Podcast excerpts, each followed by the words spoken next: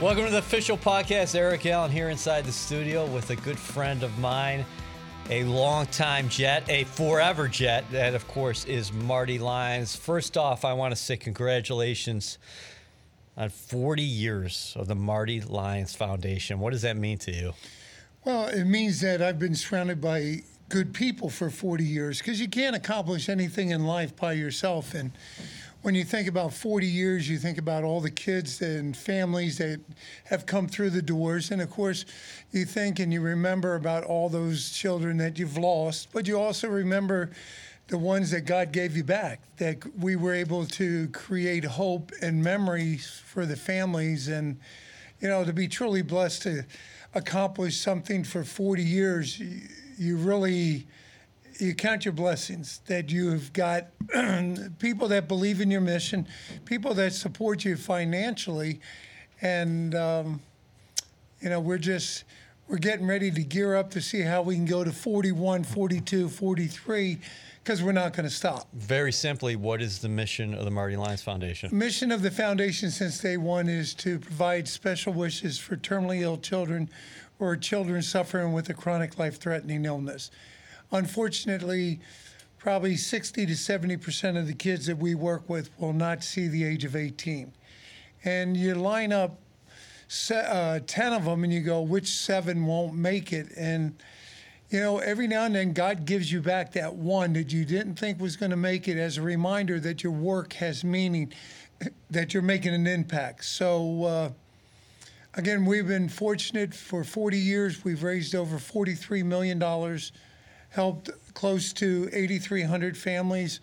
We just announced we're going to open up another chapter out in California, which will now give us, I believe, 13 chapters. It truly is God's work, though. Now, how difficult is it for you knowing that, yes, I'm going to be helping a certain number of people, but a number of these kids that I'm trying to help aren't going to right. make it. Well, I think yeah, one thing you have to realize is the rules to the game are never going to change. And there's been many times where I'll leave a pediatric ward and I'll see two or three kids and you get stuck in traffic going back from New Jersey to New York and you get frustrated and you have a little conversation with the man upstairs and you go, when's it all going to end? And then you're reminded that the rules aren't going to change. God didn't ask you to do this. You chose to do it and continue to do it. So we're all here to make an impact. These kids uh, that are being cheated out of life, if we take time to listen to them, we take time to understand their story and know that there's a name and a face, they're really true teachers in life. And the one thing that I've realized for 40 years, none of these kids have ever said, Why me? They all understand that they're here for a short time. They're trying to make an impact to the people that will listen to them, the people that will take time to understand that they're not different, they're special.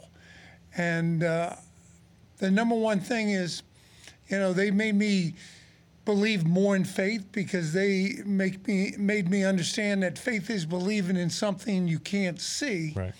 But if you have enough of it, you'll be rewarded you know, when you pass away, you'll get to see everything you believe in. We talked about this many times before, and I know a number of people who followed the Jets and followed Marty Lyons have heard this before, but I think we should go back. What three things happened in your life that made you decide that I have to do something?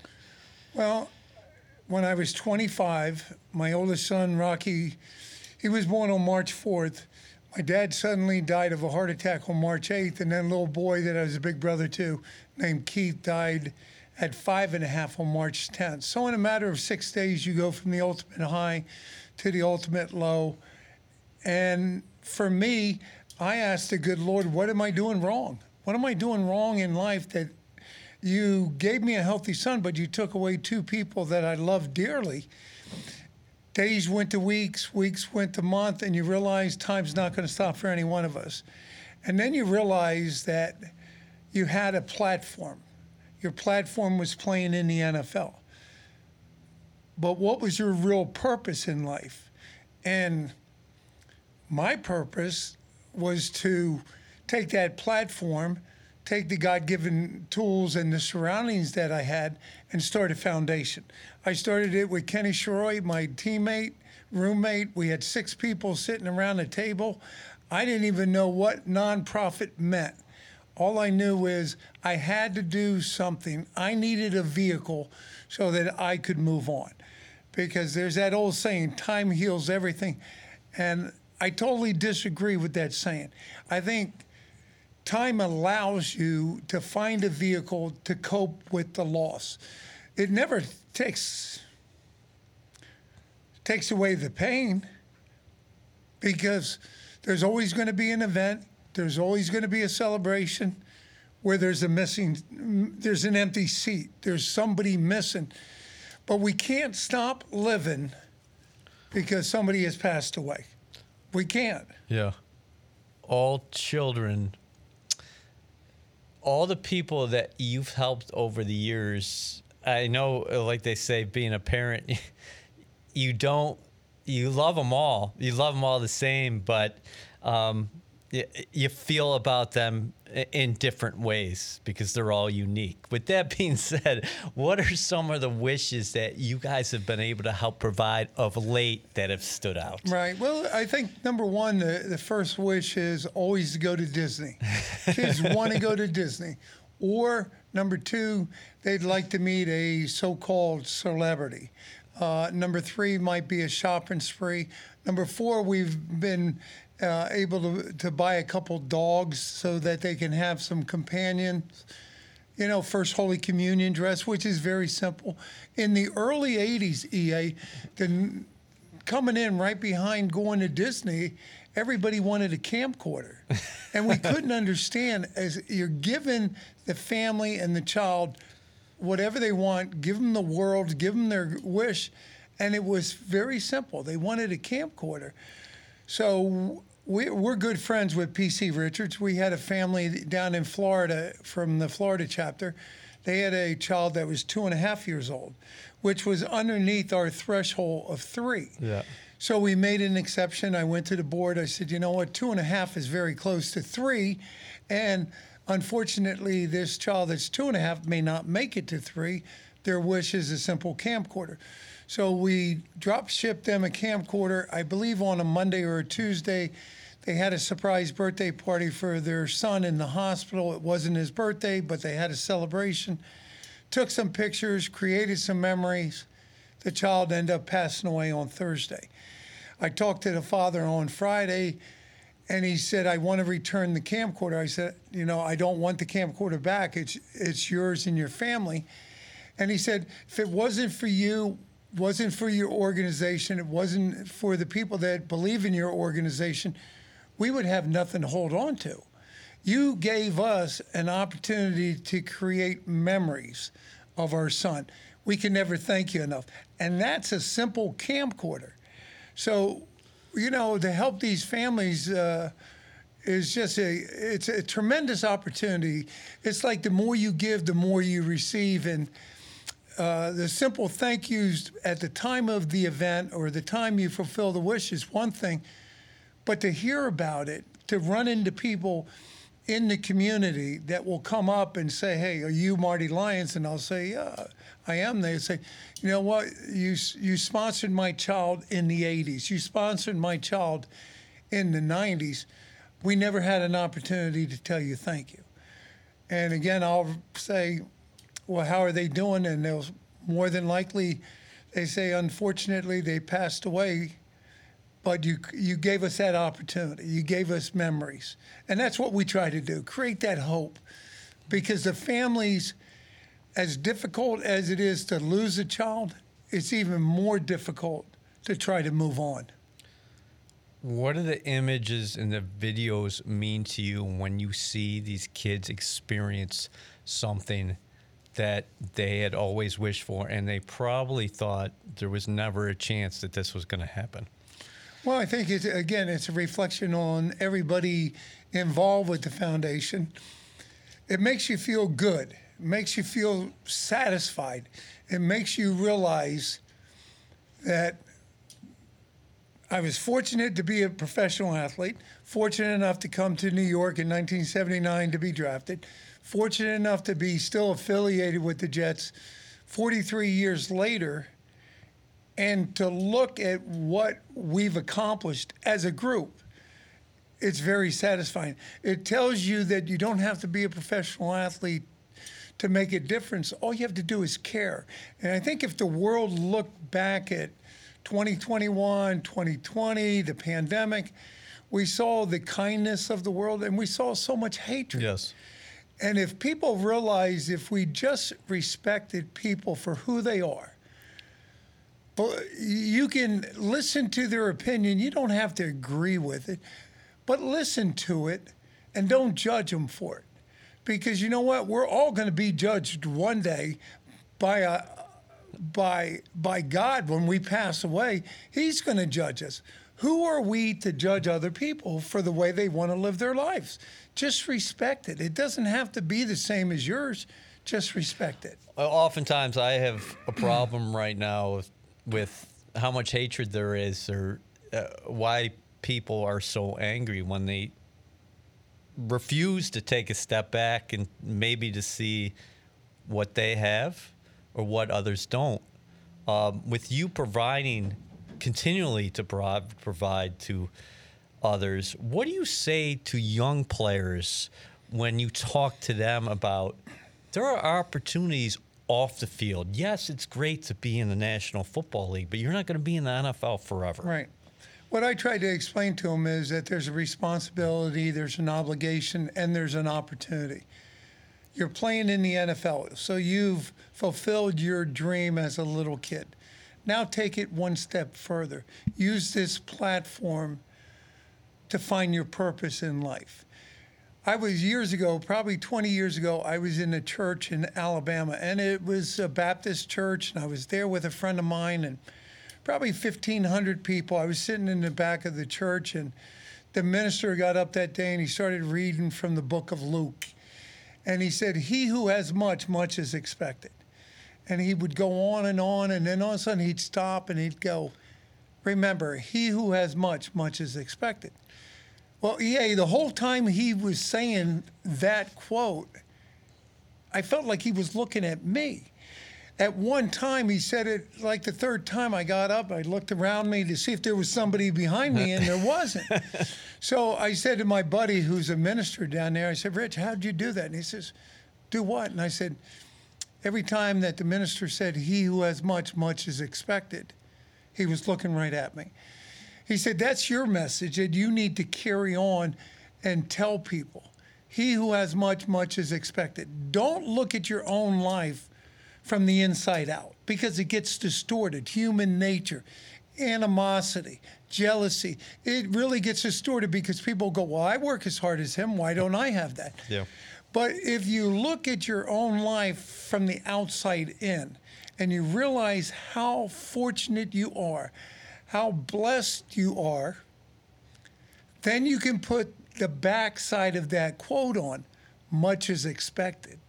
Everybody has to find that spot in life where you're comfortable with who you are and then expect more out of yourself than what you're given.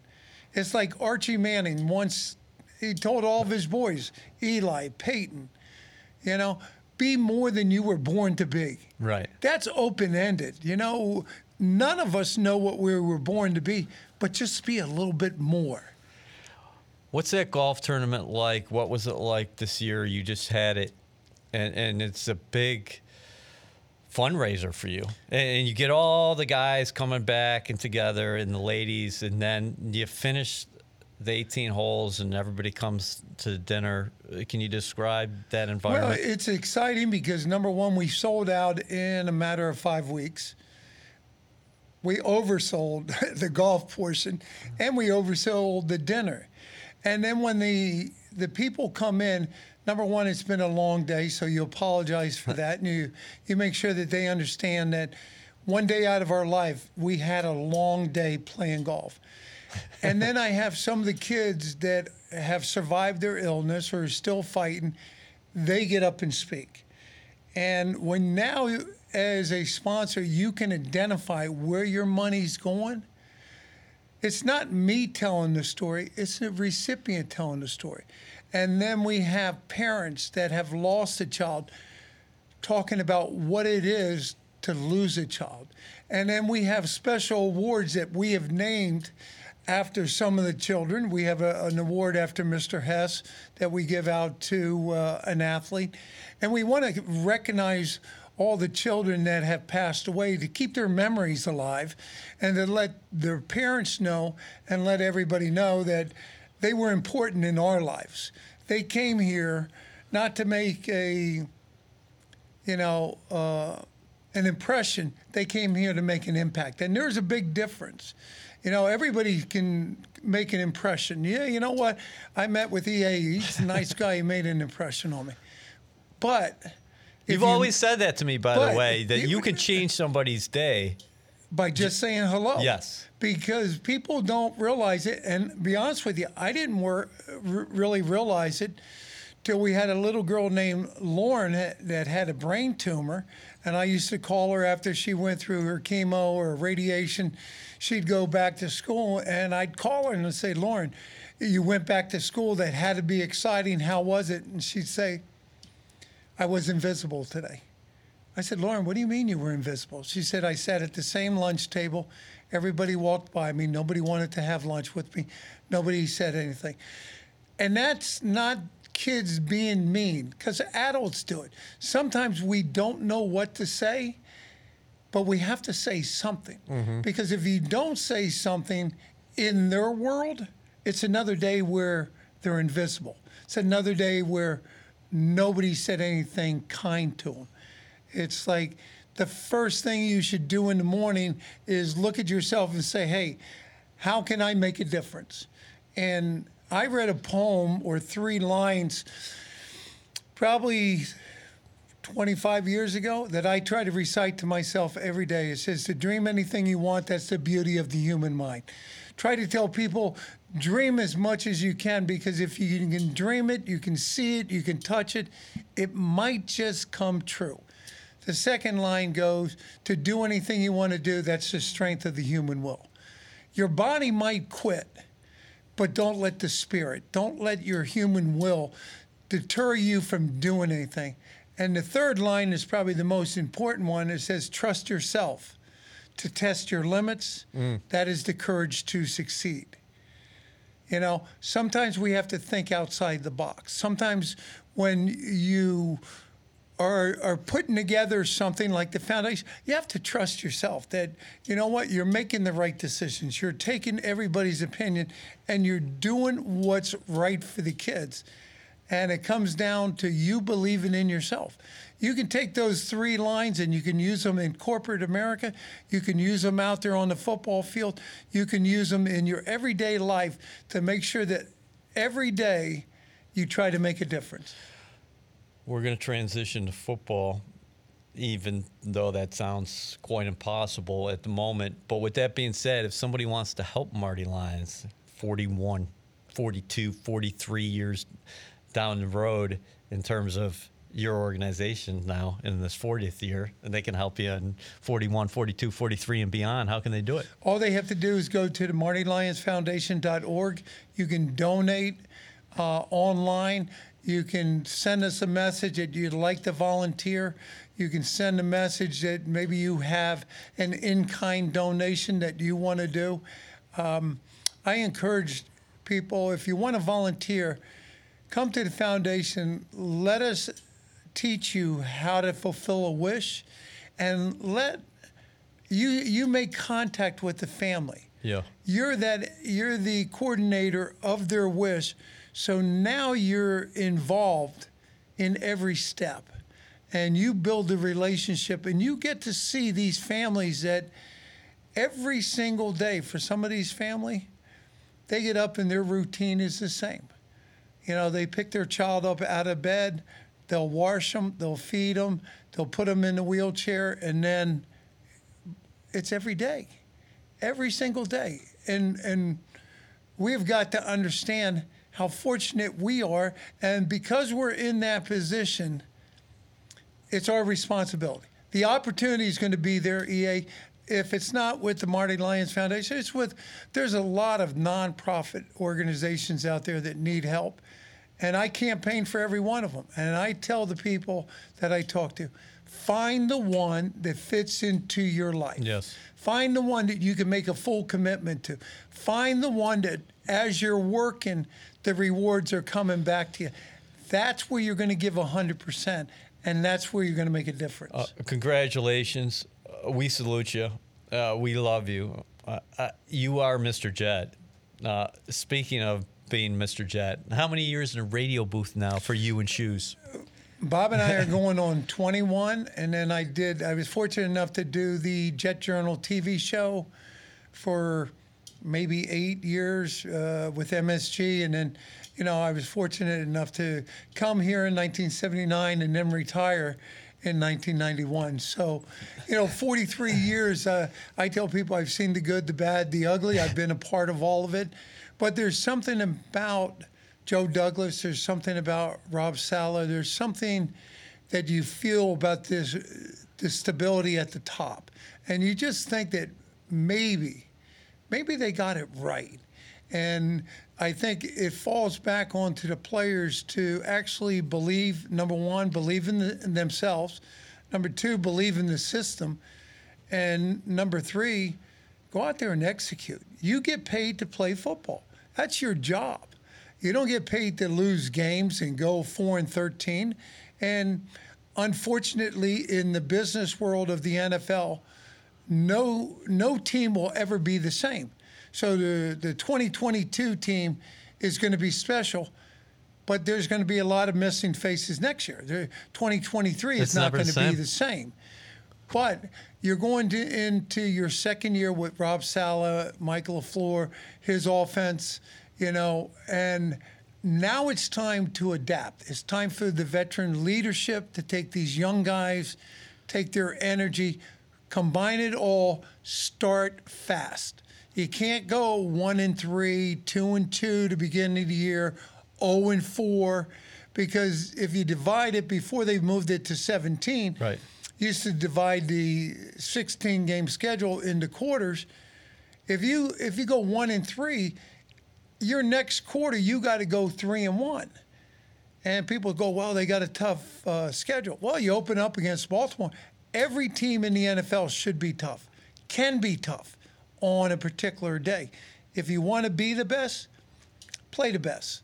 And the more you play the best, the more you're going to build confidence. And you build confidence by winning games or understanding why you lost the game.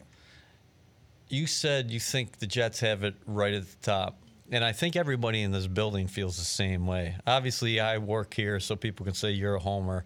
I don't think we've ever had a structure like this with Hymie Elhai, president, Joe Douglas at GM, and now Robert Saleh as head coach. Would you have liked playing for Saleh? He seems to connect so well with players. And he's a, you know, people throw around the phrase leader of men, but he has some natural leadership qualities. And I think he's a guy who also lives it. The way he talks to people about strain. We saw him today with the 60% shirt on, referencing the Navy SEALs, saying that there is always more f- flight or fright or um, flight or fight, excuse me. Uh, he just has a way about himself, presence, and I think people gravitate towards him. Oh, I, I would say he's a people's person. You know, here I am, 65 years old. The first time I met him, you know what? I got goosebumps. And I said, wow, you know what? Watching him on TV when he was the defense coordinator for the 49ers, when the defense would come up with a big play and he'd run down the field and chest pump his guys. That's a guy that's fully committed. And I think last year, his first year as a head coach, he kind of tried to taper that energy because maybe he thought, or maybe somebody said, hey, you know, head coaches aren't supposed to do that. Yeah. So it'll be interesting to see how he interacts with his players this year. you want yeah, to see more of that? I, I hope we do. Yeah. I hope we see more of it. And uh, I would have loved to have played for him. I think that the organization, again, they have it right. The stability, they're bringing in the right players. You watch some of these young kids play, the energy that they bring, and it's got to be a mixture. You can't have all the youth without the experience. And I thought that that's one thing that hurt uh, Zach Wilson last year. Is unfortunately you you lost your quarterback coach in an accident, but there was no veterans in in the quarterback room Right. because Joe Flacco had gone down to the Eagles, and Zach I think was trying to be too much too early.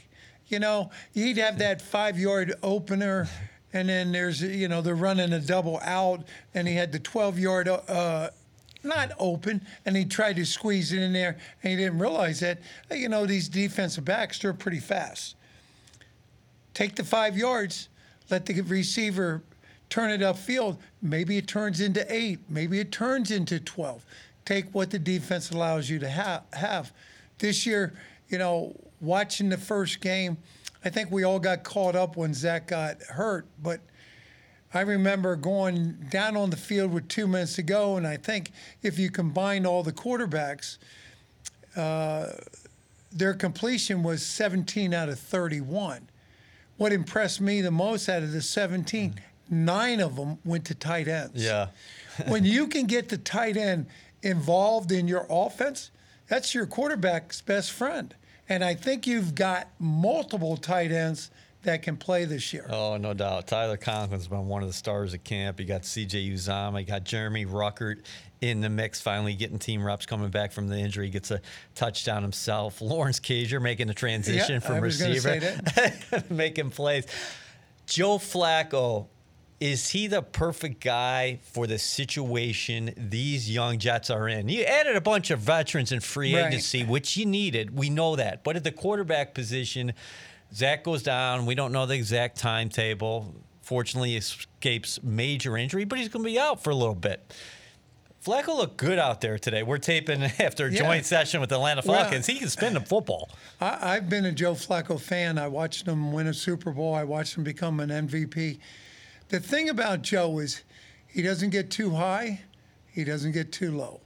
And I really think that the way he throws the ball is a lot different than Zach Wilson. Hmm. I think he has a little bit more touch on it. So it gets to the receivers, maybe not as fast as Zach, but not as hard as Zach. So watching him throw the ball today, he was right on target. Corey Davis would come out of his break. He's right there. You know, Elijah Moore, Yeah. right there. I think you have the skilled players now that all you had to all you have to do is get the ball to them, which now puts more pressure on the offensive line. I think the offensive line has got to be solid, starting with uh, Connor McGovern in in the middle. He's got to be able to make the calls. You got two veterans tackles. I thought George Fant. I thought he had the best year of any offensive lineman last year. You know, and uh, uh, Vera Tucker, that kid can play. He missed one play last year because he got a little dirt in his eye. He's a tough kid. Yeah. They're moving him over. Right. You bring in Tomlinson. So I think the offensive line will be solidified. You got running backs that can run the ball, but they also can catch the ball coming out of the backfield. And that has to be a touch pass. You're throwing it a little bit in front of them so that they can run and catch it, never lose stride of going up the field. And I watched Joe throw today, and I, I was pretty impressed with those passes also. Uh, defensively, you played on the famous front in franchise history. With that being said, what do you think about the numbers possibly up front? Jets coming at you in waves. That's the way they want to do this around here. They don't want guys playing 65 snaps. They want people fresh in the fourth quarter. Well, you know, fresh in the fourth quarter is one thing. You know, all I know is that we played first downs, we played second down, we played third down, we played short yardage, we played goal line back then. I'm not a big rotation guy because I believe that on first and second down, you could be setting that offensive lineman up for a third down move. Okay. You could you could be in the third down and they pick up a first down, and now you know how he's setting on you. Now you throw another guy in there, and you start over. they have uh, so much talent on the defensive line that okay, if you want to rotate, rotate, but if you have somebody out there that's hot, that is really dominating the game, I vote to leave them in. Leave them in there till maybe late in the third quarter, early in the fourth quarter. You want to give them a couple plays out, but most of the players will tell you they don't want to come out. No. They don't want to come out. You know, if you're a little winded, if guys are running a hurry up offense, if you're play after play after play, you know, maybe you get a little tired, you raise your hand and they put somebody in for you. But, you know, they, they have the depth. So if that's the way they're going to play it, then, you know, I just think that when you when you start rotating the players in there, you have to have better communication. Like when Joe and I were playing together, Joe was outside, I was inside. I'd look over there to Joe, and Joe'd give me a nod, or he'd look one way. It didn't matter, EA, what I planned on doing through the guard. I knew what Joe was going to do. Right. And Joe was going to take his tackle up the field, give him that stiff arm underneath his, on the underside of his uh, shoulder pad. He wanted me to hold the guard on the line of scrimmage to create that space. He was going to come underneath. I was going to release outside. Two things can happen. Well, three things. Joe can hit the quarterback, he can throw the ball. Joe can get the sack, or Joe flushes them. If I have containment, I get the sack. Yeah. So it's so important to have that communication. And sometimes when you're rotating the players in and out, maybe that communication breaks down. Example in the Philly games, you can't have your defensive tackle slanting in, your outside defensive end slanting in, and there's no Contain. containment on the outside. Yeah. You know, we were talking about it outside. Uh, Lamar Jackson, perfect example. You have to be disciplined. It's not just getting the pressure on him, it's having the pocket collapse at the same time. You get that push by your two defensive tackle. He's feeling the pressure. He's stepping back. It starts to collapse from the outside. He's got to go back to get outside. You got plenty of time to catch them. Yeah, I know it's not sexy because people would say, "How are the Jets going to be successful this year?" And say, "Oh, Zach Wilson's got to throw 32 touchdown passes, 4,000 yards, and all that other stuff." For you, it's the little things because what we saw early in 2021, Jets were losing a lot of football games by double digits. What we saw in the back half of the year is, yeah, they won some games, weren't able to close some. Tampa comes to mind right away. That was probably their most complete impressive performance of the year, and they were unable to finish the deal. So the next step is winning those close games, right? Right, Because they should be in they should be in games from the get here. Right. Well, you got to start fast and finish strong. And there's no lead too big in the NFL that a team can't come back. Example, the Falcons playing New England in the Super Bowl. What they have them down 28 to 3 at one time. That's right. And then all of a sudden they score. Now it's 28 to 10, and your defense goes out there and they create a third three and out, and then your offense goes out there and they score another one. Now it's 28-17. Now you got the defense playing on their heels. You got an, a, a coaching staff going, whoa, whoa, you know, well, how how do we stop this? You know, problem was you took your foot off the gas. If in the NFL, if teams can beat another team by 50 points, they're going to do it. Right. They're going to do it as a reminder that maybe the next time we play it, we're go- we're going to try to embarrass you. There's no scholarships here. There's no, hey, let's pull it back. Let's not blitz anymore. Let's take a knee. No, no, no, no. This is the NFL.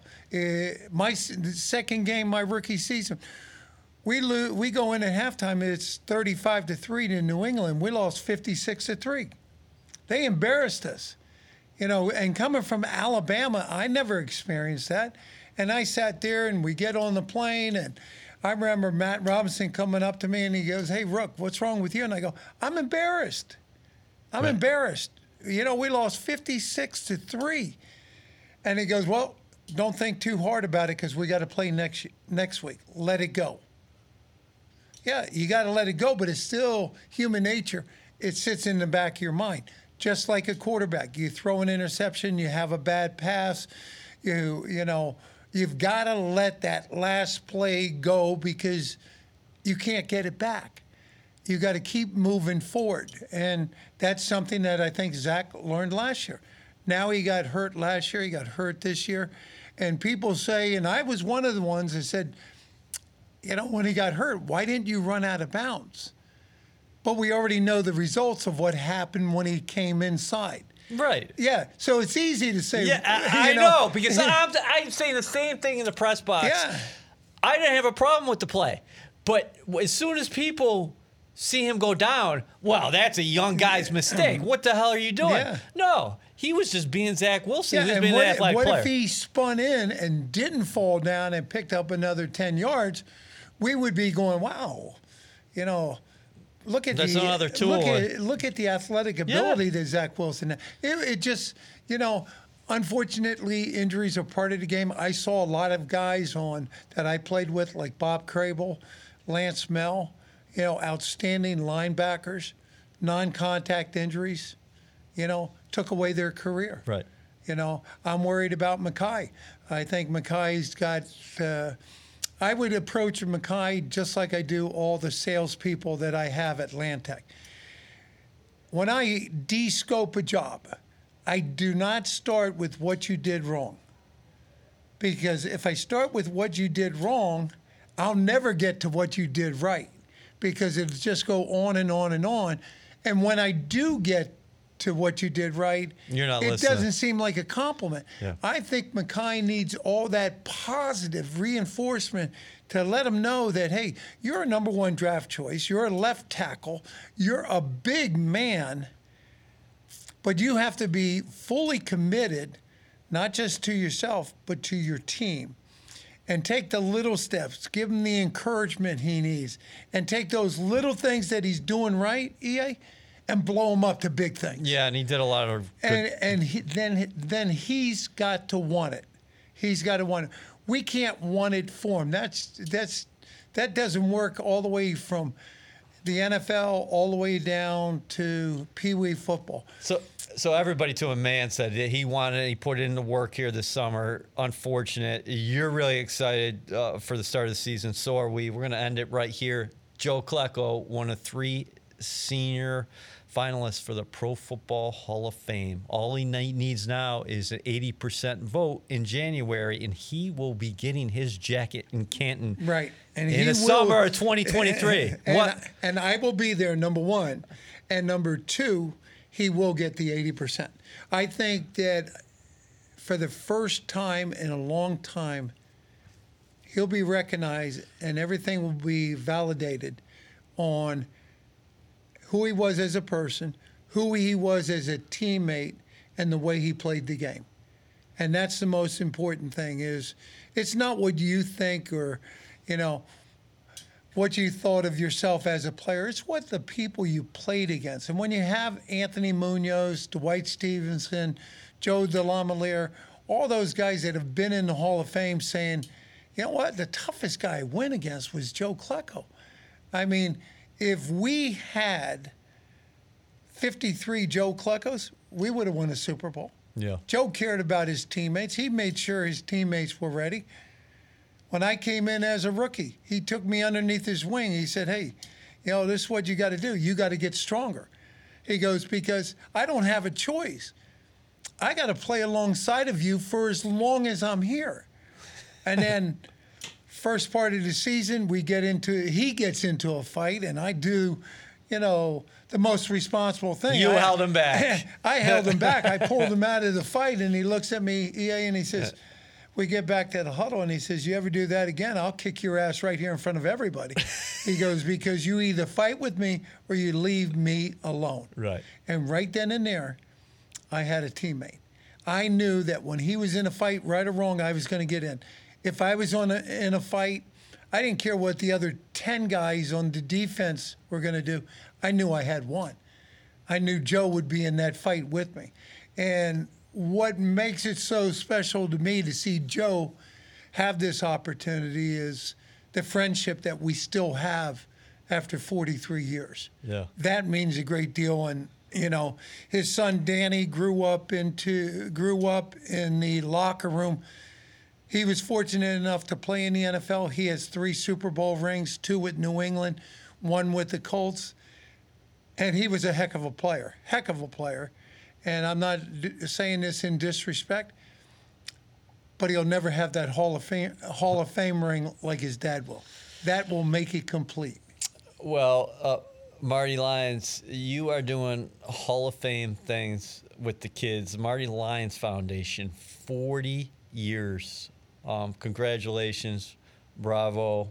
And if you have an opportunity to help, not just Marty or anybody else, I think I think we all should do something uh, because there's a lot of people out there in need. And uh, thank you so much for coming by. My pleasure, EA. It's always a pleasure to be here at the facility to sit and talk with you and just to let the people know that are, are watching this podcast. Uh, you don't have to be a professional athlete to make a difference. All you have to do is care. And all of us have that opportunity in life. Whether you take it or not, it's your choice. I encourage you to do it.